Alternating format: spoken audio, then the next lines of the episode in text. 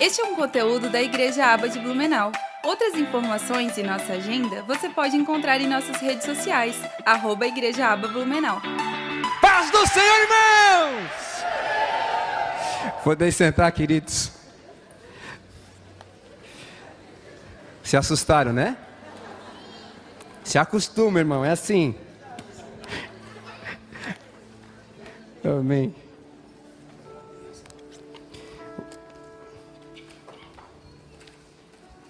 Louvado seja o Senhor. Irmãos, esse ano será um ano maravilhoso. Será o melhor ano das nossas vidas. Veremos a glória de Deus como nós nunca vimos antes. Teremos testemunhos de grandes milagres que o Senhor vai fazer. Veremos tantas conversões. Veremos o batizar do Espírito Santo porque nós estamos em igreja em movimento. A igreja do Senhor não é um monumento, a igreja é um movimento santo.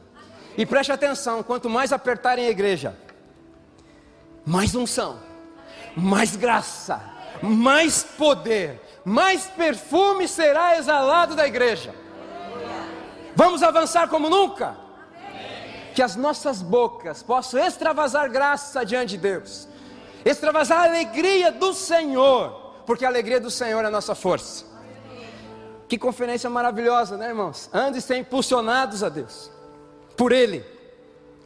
E muito bem, né? Como é bom estar em casa, como é bom ver meus irmãos, que alegria estar no meio de vocês. Costumo dizer sempre, sempre vou dizer isso: cada alma que nós ganhamos para Jesus lá em Florianópolis. Você faz parte disso. Você faz parte disso. Deus tem feito grandes coisas no nosso meio. Mas, irmão, para ser impulsionado esse ano, eu tenho uma palavra do céu para a tua vida.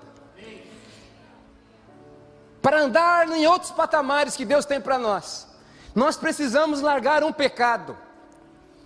Pastor, numa festa dessa, falar sobre isso, sim. Irmãos, é tempo de largar a preguiça.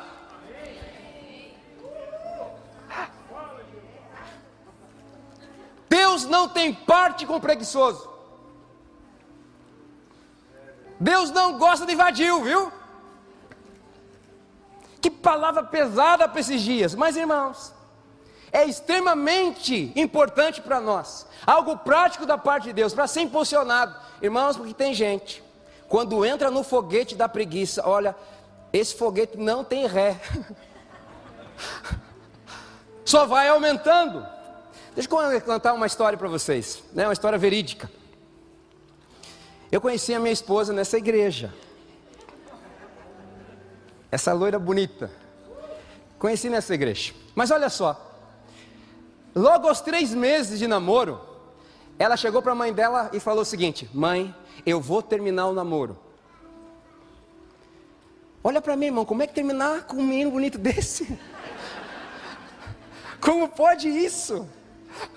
Vou terminar o namoro. E a mãe dela, muito sábia, perguntou: Mas por que tu vai terminar o namoro com ele? Mãe, eu gosto dele, é um menino de Deus, mas ele febe muito. Não dá para aguentar sua vaqueira, mãe. Não tem como, mãe, não tem como, não tem como, mãe, vou ter que terminar, eu não aguento.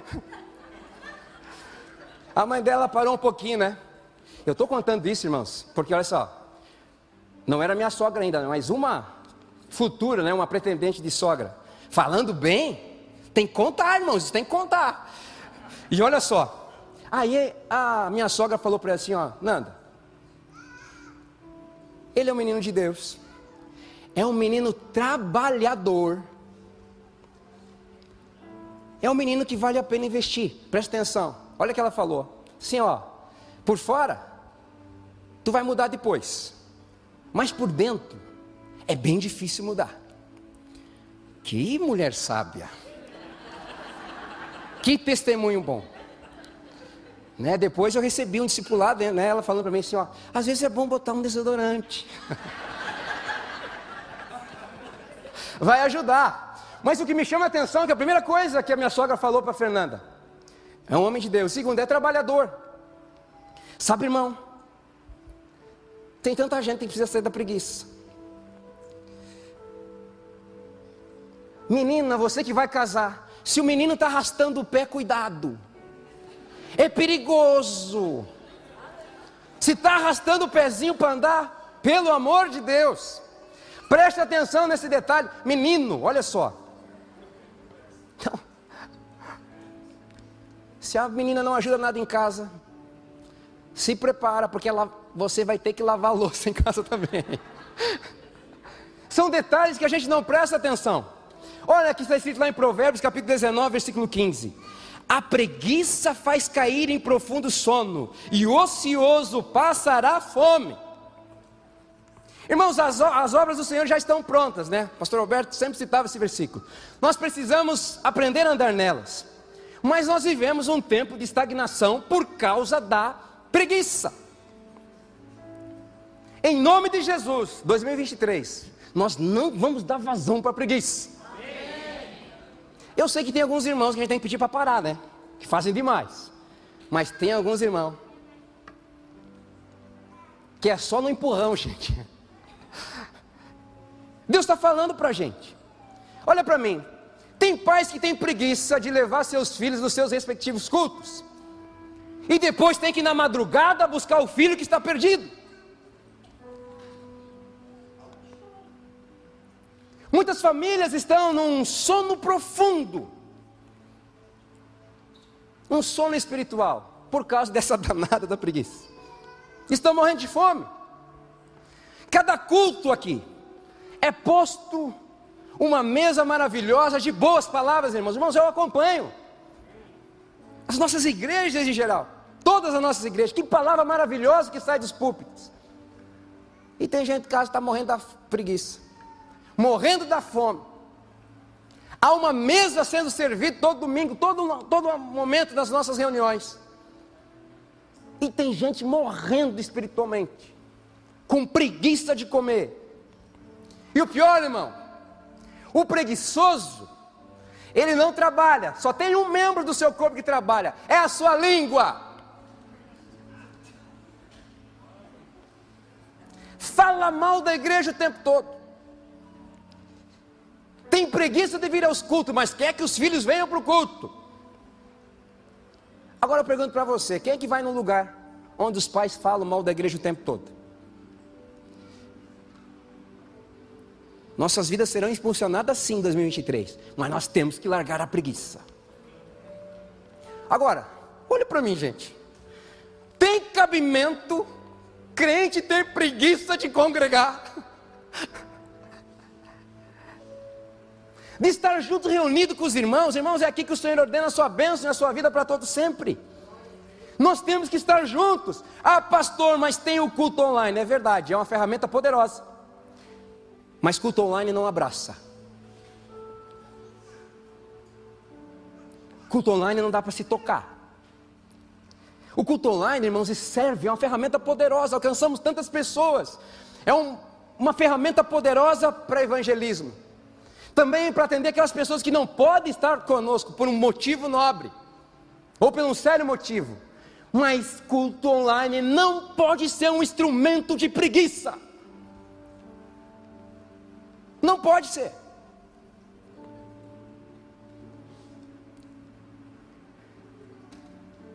Tem pessoas que já deixaram de congregar e inventam tantas desculpas esfarrapadas Sabe o que é, pastor? Ah, não, olha só. O pastor tem que entender.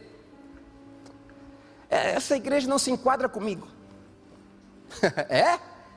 Ô meu irmão, a igreja não tem que se enquadrar você, não. É nós que temos que enquadrar Deus, a, a igreja. É nosso enquadramento.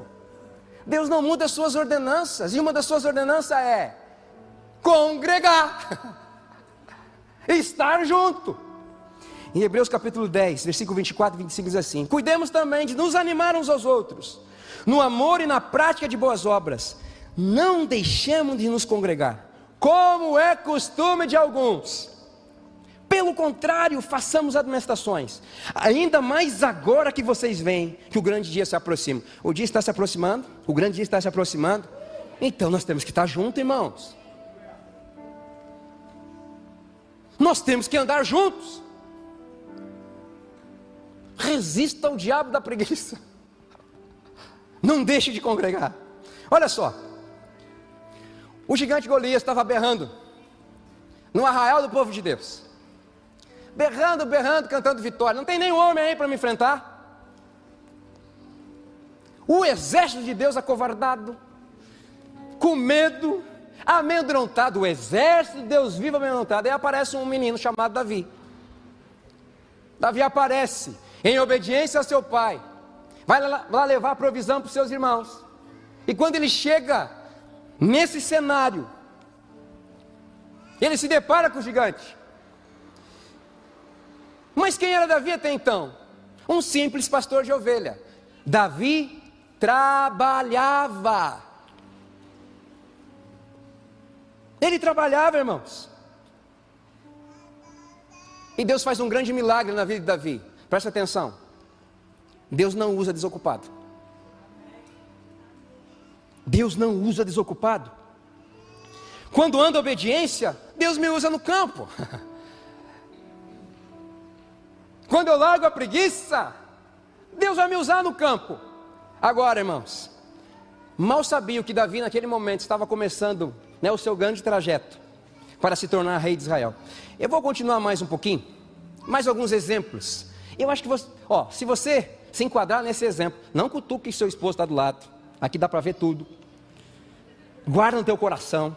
Conversa em casa depois. Tá bom? Quer ver? Perde horas para ver uma receita na internet, mas nunca fez a receita por causa da preguiça. Vê tudo sobre reforma de casa. Irmãos à obra. Vê reforma de carro, vê tudo, vê tudo. A casa está em ruína. Não sabe trocar uma lâmpada. Preguiça para trocar uma lâmpada. Sabe, pastor, tem um ministério que a gente está introduzindo esse ano na igreja. Ministério dos Pequenos Reparos. Homem precisa trocar lâmpada. É verdade, tem que ensinar. Há uma necessidade. Gente do céu, não sabe fazer nada dentro de casa. Vamos lá, a preguiça não deixa. Vai para a internet, essa que é boa. Salve a Amazônia! e não leva um saco de lixo lá fora. Por causa da preguiça.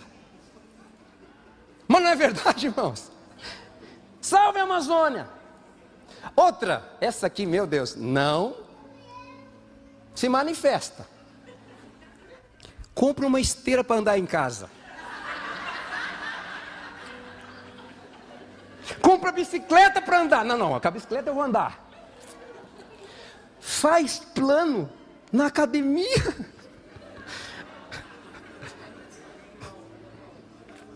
E não faz absolutamente nada, porque não consegue tirar o corpite do sofá. Perde horas a fio vendo filhos, como educar filhos à maneira de Deus. Você vai entender porque eu falei perde. Porque precisa ter uma ação, né, irmão? Só escutar e não executar, não dá, né? Vê tudo sobre psicologia infantil, tem que cuidar. E é verdade, tem que estudar mesmo. Mas não pega a varinha para ensinar o Juninho modos. Tem preguiça de pegar a vara. E depois, por que, que esse Juninho está desse jeito? Porque você é um preguiçoso. critica tudo dentro da igreja. Nada tá bom. Não, mas se fizesse desse jeito, ô irmão, saia do banco de reserva, pelo amor de Deus. Vem fazer, querido. Oi, esse querido é bem de Floripa. Estou pegando jeitinho. Regaça as mangas, começa a trabalhar. Sabe, irmãos, no primeiro dia desse ano, eu falei assim, irmãos, olha só, estamos fazendo muita mudança aqui, você está vendo. Quem não trabalha não dá palpite. Começaram a dar risada, assim, ó, quem não veio ajudar a trabalhar não dá palpite. Tinha que estar aqui junto.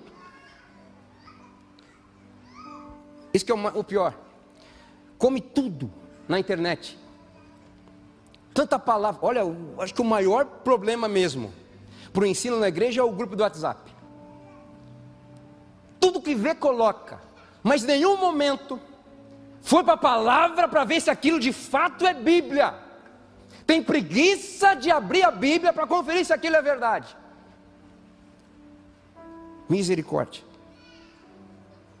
Tem preguiça de pegar um filho para passear, mas fica 48 horas grudado num videogame. Tem mulheres hoje que estão perdendo seus maridos para o videogame. 48 horas vegetando emocionalmente, né?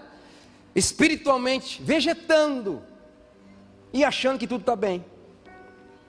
Em Provérbios capítulo 14, versículo 26 diz assim: 14, 23: Em todo trabalho aproveito, meras palavras, porém, levam a penúria. Outra versão diz assim: todo trabalho aproveito, mas ficar só em palavras leva à pobreza. Muita falação, pouquíssima ação geram destruição. Vamos. Tem aqueles irmãos que começam a dizer: Eu não quero me envolver com nada na igreja. Só quero ficar sentadinho aqui no meu banco, só recebendo. Porque as pessoas não entendem o meu chamado. Eu não quero fazer nada na igreja, porque começa a trabalhar na igreja, começa a perseguição. Deixa eu falar para você algo. Se é a sexta igreja que você está trocando no ano, talvez não seja o problema da igreja. Talvez não seja o problema dos irmãos. É engraçado. Crente ficar com medo de perseguição. Não dá para entender, irmãos. Perseguição faz parte da vida do crente. Não é opcional. Certo é, nós vamos ser perseguidos. Eu sei que dói muitas vezes fogo amigo, irmãos, eu tenho certeza, dói mesmo, mas olha só, nós temos que aprender a lidar com a perseguição. Faz parte.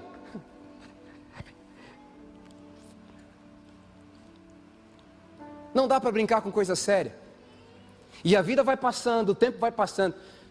Deus está mostrando para você alguns projetos engavetados aí. Que você não começou por causa da preguiça. Tiago capítulo 4, versículo 7 diz assim: Portanto, sujeitem-se a Deus, mas resistam o diabo, e ele fugirá de vocês. Irmãos, ao ler esse versículo, eu assumo esse versículo como uma promessa, dentro do nosso contexto. Quero dizer algo para você. Sabe quando a gente está no propósito de Deus? E vem aquela vontade de desistir, vem aquela vontade de parar com tudo. Tem a vontade, aquela vontade de clamar por sombra e água fresca. Quando tudo está dando errado, às vezes, e você começa deixando tudo para amanhã. Amanhã eu faço, amanhã eu faço e nunca faz. Isso não é tão importante. Irmãos, nessa hora, nós precisamos nos sujeitar a Deus em nosso contexto. Resistir o diabo da preguiça. Irmãos, porque a preguiça é um encosto mesmo. É um encosto. Ó, oh, e não precisa ir na igreja universal para expulsar. Ah, vamos expulsar hoje à noite, no nome de Jesus. Vai embora no nome de Jesus. Tem que sair. Se nós nos entregarmos, irmãos, para preguiça, o diabo ganhou. Se começar o ano já em preguiça, o diabo já saiu ganhando. Mas se resistirmos ao diabo, ele vai fugir de nós. Agora, irmãos, o mesmo Davi, que estava no campo trabalhando, por um momento, andou na preguiça. Que está dizendo? Vamos ao texto bíblico. 2 Samuel capítulo 11, versículo 1 a 5. Diz assim: Decorrido um ano, no tempo em que os reis costumavam sair para a guerra, Davi enviou Joabe e seus oficiais e todo Israel. Eles destruíram os filhos de Amon e sitiaram a cidade de Rabá. Mas Davi ficou em Jerusalém. Amon, um, uma tarde Davi se levantou do seu leito e andava passeando no terraço do palácio real. Dali viu uma mulher que estava tomando banho. Ela era muito bonita. Davi perguntou quem era. Disseram: É Betseba, filha de Eliã, mulher de Urias o Eteu. Então Davi mandou mensageiros que, que, a trouxessem. Ela veio, ela se deitou, e ele se deitou com ela. Batseba tinha acabado de se purificar da impureza da menstruação. Depois ela voltou para casa e a mulher concebeu e mandou dizer a Davi: Estou grávida. Onde é que Davi tinha que estar?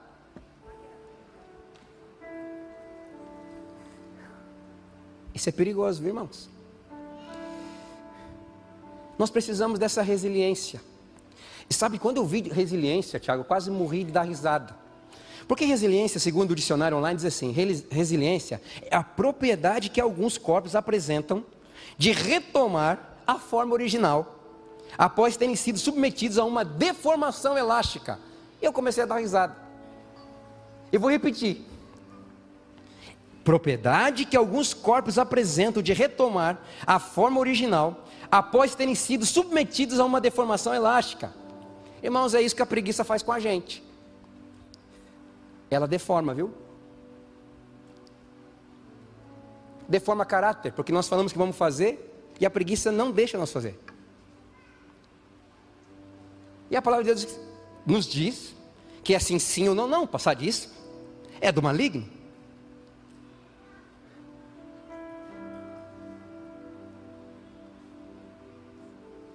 Nós precisamos voltar à forma original. Pastor, mas qual é a forma original? Em João capítulo 5, versículo 17, vai nos dizer: Mas Jesus lhe disse: Meu pai trabalha até agora, e eu trabalho também. O Pai trabalha, o Filho trabalha, o Espírito Santo trabalha. E nós, os seus representantes na terra, queremos sombra e água fresca? Queremos nos aposentar? Irmão, olha só, deixa eu falar algo para você. Você quer se aposentar? Então pede para morrer. É no céu, querido. Lá é a nossa aposentadoria. Enquanto tivermos fôlego nessa terra, nós temos uma missão que nos foi confiada, confiada. Uma missão de sempre estar trabalhando, irmãos. Eu sei que a idade chega, as forças vão se acabando e a gente vai preparando uma nova leva de líderes amados que vão continuar a obra, mas nós continuamos trabalhando. Não mudou, irmãos. Algo foi confiado para nós. Trabalho, ide por todo mundo pregar o Evangelho, batizando em nome do Pai, do Filho e do Espírito Santo, ensinando, é trabalho, aguardar todas as coisas que você tem ordenado. estarei convosco todos os dias, até a consumação do século. O crente precisa voltar à sua forma original de serviço, tem que largar a preguiça. Precisamos tirar esse sofá que está grudado nas costas. Porque crente que não trabalha, dá trabalho. Dá trabalho. Nós precisamos trabalhar esse músculo da resistência, da resiliência. E eu quero trazer algumas dicas práticas para isso, no nome de Jesus. Primeira dica, para a gente largar essa rede da preguiça, né, irmãos? Olha só, tire o foco do problema guarda a rede. Esconda a rede. Salmo 101, versículo 3 diz assim: capítulo 101, versículo 3: Não porei coisa injusta diante dos meus olhos, detesto a conduta dos que se desviam, nada disso se pegará em mim. Tire o foco. O que pode ser a nossa rede de preguiça, irmãos? talvez seja a nossa rede social. Vamos combinar, irmãos, que redes sociais nos tiram um tempo precioso. É mais uma série na Netflix. É mais um playoff de um jogo. É a contratação do Grêmio de Soares. É mais uma novela, meu Deus. É mais um BBB, meu Deus.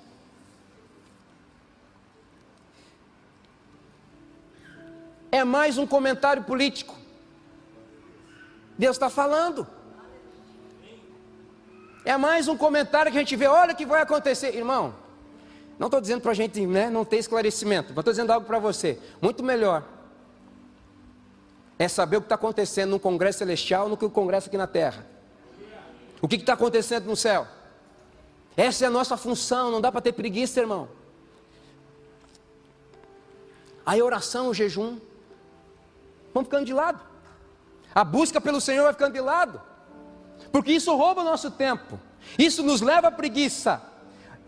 Mateus 6,6 é maravilhoso.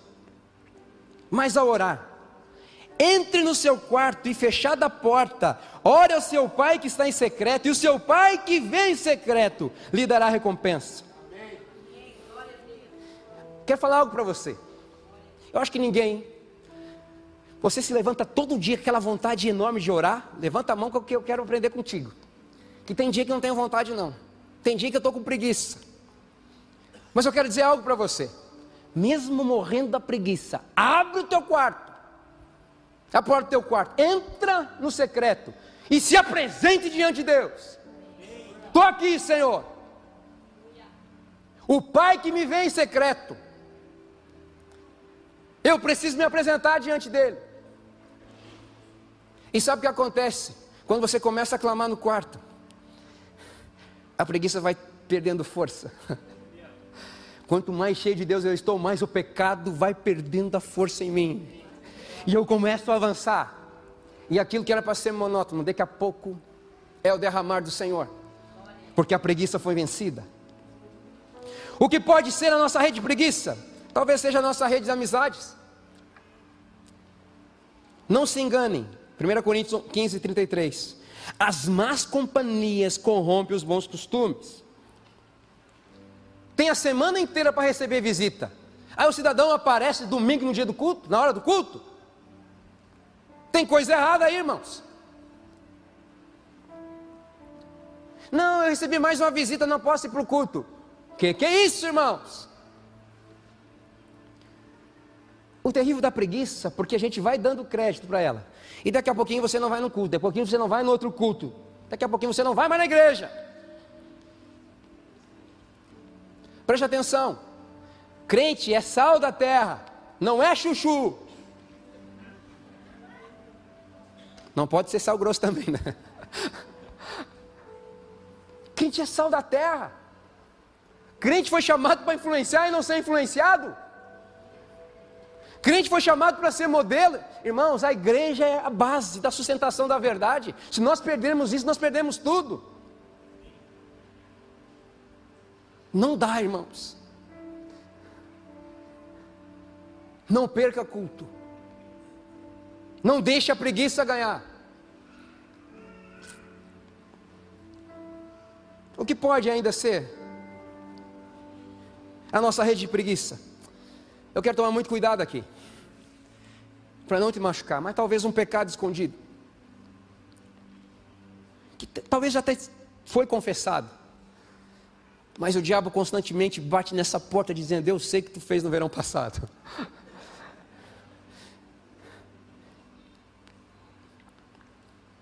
E isso te faz arredio ou nos faz arredios? Nos faz andar com medo de assumir responsabilidades?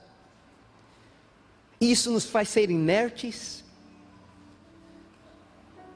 Talvez o teu passado, lembrar do passado te machuca.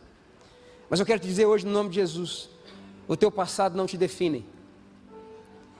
Ele não te define. O teu passado não te define, irmão.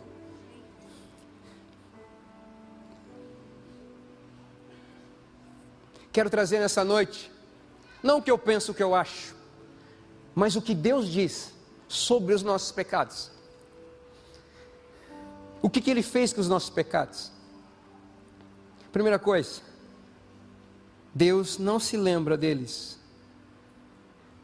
Jeremias capítulo 31, versículo 34 diz assim: Não ensinará jamais cada um ao seu próximo, nem cada um ao seu irmão, dizendo: Conheça o Senhor, porque todos me conhecerão, desde o menor até o maior deles, diz o Senhor, pois perdoarei as suas iniquidades e dos seus pecados jamais me lembrarei.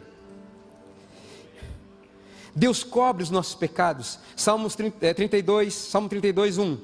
Bem-aventurado aquele cuja transgressão é perdoada, cujo pecado é coberto. Deus remove os nossos pecados para tão distante quanto o Oriente do Ocidente. Salmo 103, versículo 12 diz assim: Quanto o Oriente está longe do Ocidente, assim Ele afasta de nós as nossas transgressões.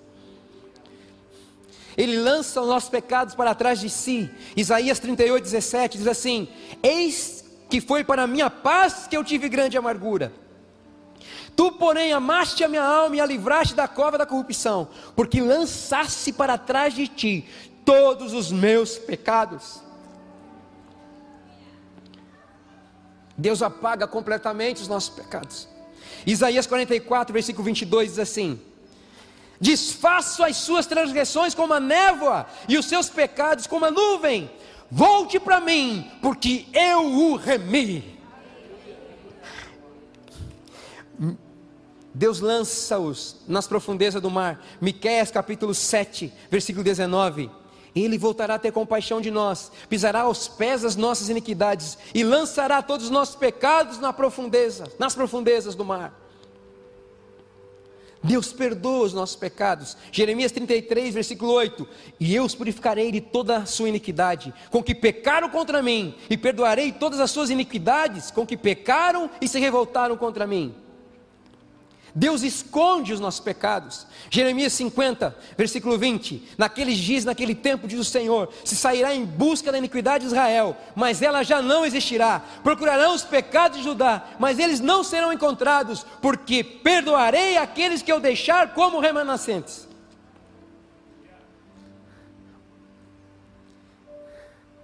Somos indesculpáveis.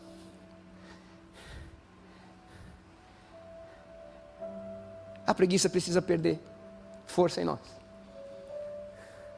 Nós precisamos abandonar esse pecado.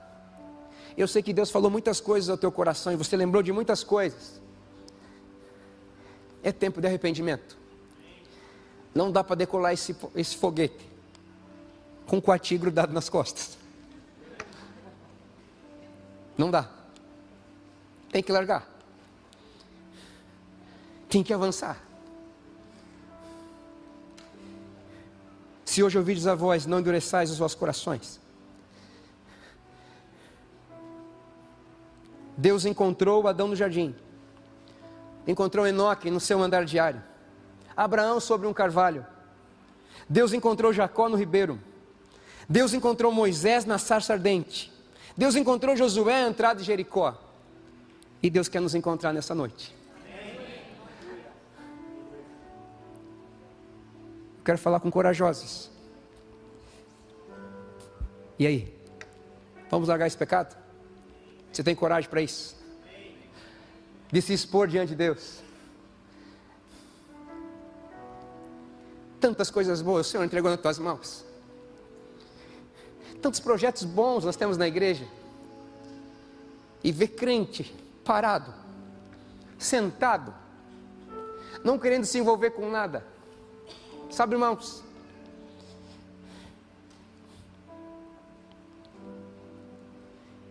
Se fosse possível, Deus não nos abençoar mais, nós já teríamos uma eternidade para agradecê-lo, para louvar o seu nome, engrandecer o seu nome. Os campos já estão brancos. É uma responsabilidade que foi dada para mim e para você. Muitas pessoas, quando escutam esse tipo de palavra, ficam lembrando de coisas e querem começar, né? Fazendo coisas grandes. Não, comece com coisas pequenas, mas vai largando a preguiça, vai deixando de lado, começa a dizer sim para as coisas do Senhor. O que é triste é que muitas vezes pessoas, para dizer não para o Senhor, dão uma resposta aparente santa. Eu vou orar sobre isso mas já decidiu com seus lábios, já decidiu com seu coração, preferiu a rede da preguiça. Mas hoje é tempo de cortar essa rede, é tempo de largar a preguiça, é tempo de andar para aquilo que Deus tem para nós como igreja. Há uma obra nessa cidade, Deus nos chamou para essa grande obra. E Ele conta conosco. O Senhor pode contar conosco nessa noite. Eu quero orar por você. Se coloque de pé.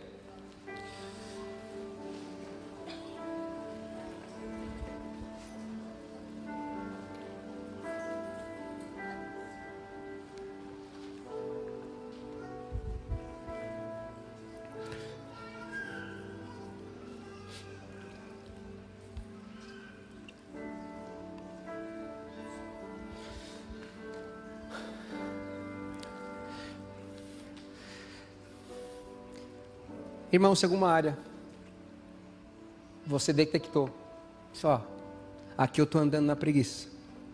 Eu quero que você tenha coragem de levantar sua mão, sem medo. Ninguém vai te julgar. Muitas mãos levantadas.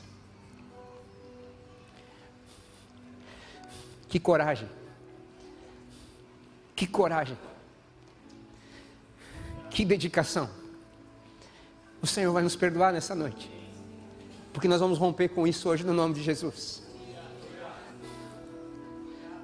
Nós vamos romper no nome de Jesus. Senhor, eis-nos aqui, Senhor. Perdoa-nos, Senhor. Perdoa-nos, Senhor. Perdoa-nos, Senhor. Quantos projetos engavetados, Senhor? O Senhor já falou que nós devíamos fazer isso e a gente não fez. Quantas visitas, Senhor, que devemos fazer e não fizemos, porque estávamos no engodo, Senhor. Estávamos, Senhor, perdidos em nós mesmos. Quantas vezes, Senhor, o Senhor nos chamou para oração, para estar mais perto, para buscar a tua face, mas a série foi mais importante mas a mensagem do WhatsApp foi mais importante. Perdoa-nos, Senhor. Perdoa-nos, Senhor, como igreja. Perdoa-nos, Senhor, nessa noite. Perdoa-nos, Senhor. Nessa noite, no nome de Jesus, nós rompemos com a preguiça. Nós rechaçamos a preguiça das nossas vidas. Ela não terá vazão nas nossas vidas porque nós somos do Senhor. Nós somos do Senhor. E porque somos do Senhor, nós estamos prontos uma grande obra a ser feita. E nós veremos a tua glória como nós nunca vimos antes. Dizemos sim para o Senhor, dizemos sim para o chamado do Senhor, e nada mais vai nos parar. No nome de Jesus, no nome de Jesus, clamamos a Ti, Senhor. E obrigado, Senhor, por estarmos rompendo com a preguiça. Tantos novos departamentos vão surgir na nossa igreja, tantas coisas novas vão surgir na igreja, porque estamos fazendo e cumprindo a tua vontade, Senhor.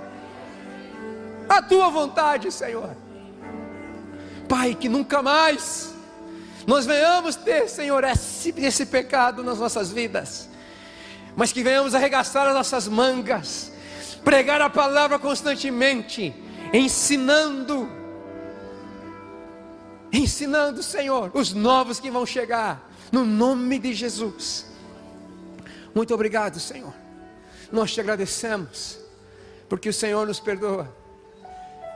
Te agradecemos porque o Senhor é bom, porque o Senhor é maravilhoso. Ao Senhor toda honra, ao Senhor toda glória, para todos sempre. Amém. Amém. Amém. Este Amém. é um conteúdo da Igreja Aba de Blumenau. E para acessar em vídeo é só procurar em nosso canal do YouTube. Outras informações e nossa agenda você pode encontrar em nossas redes sociais, arroba Igreja Aba Blumenau. Que Deus te abençoe!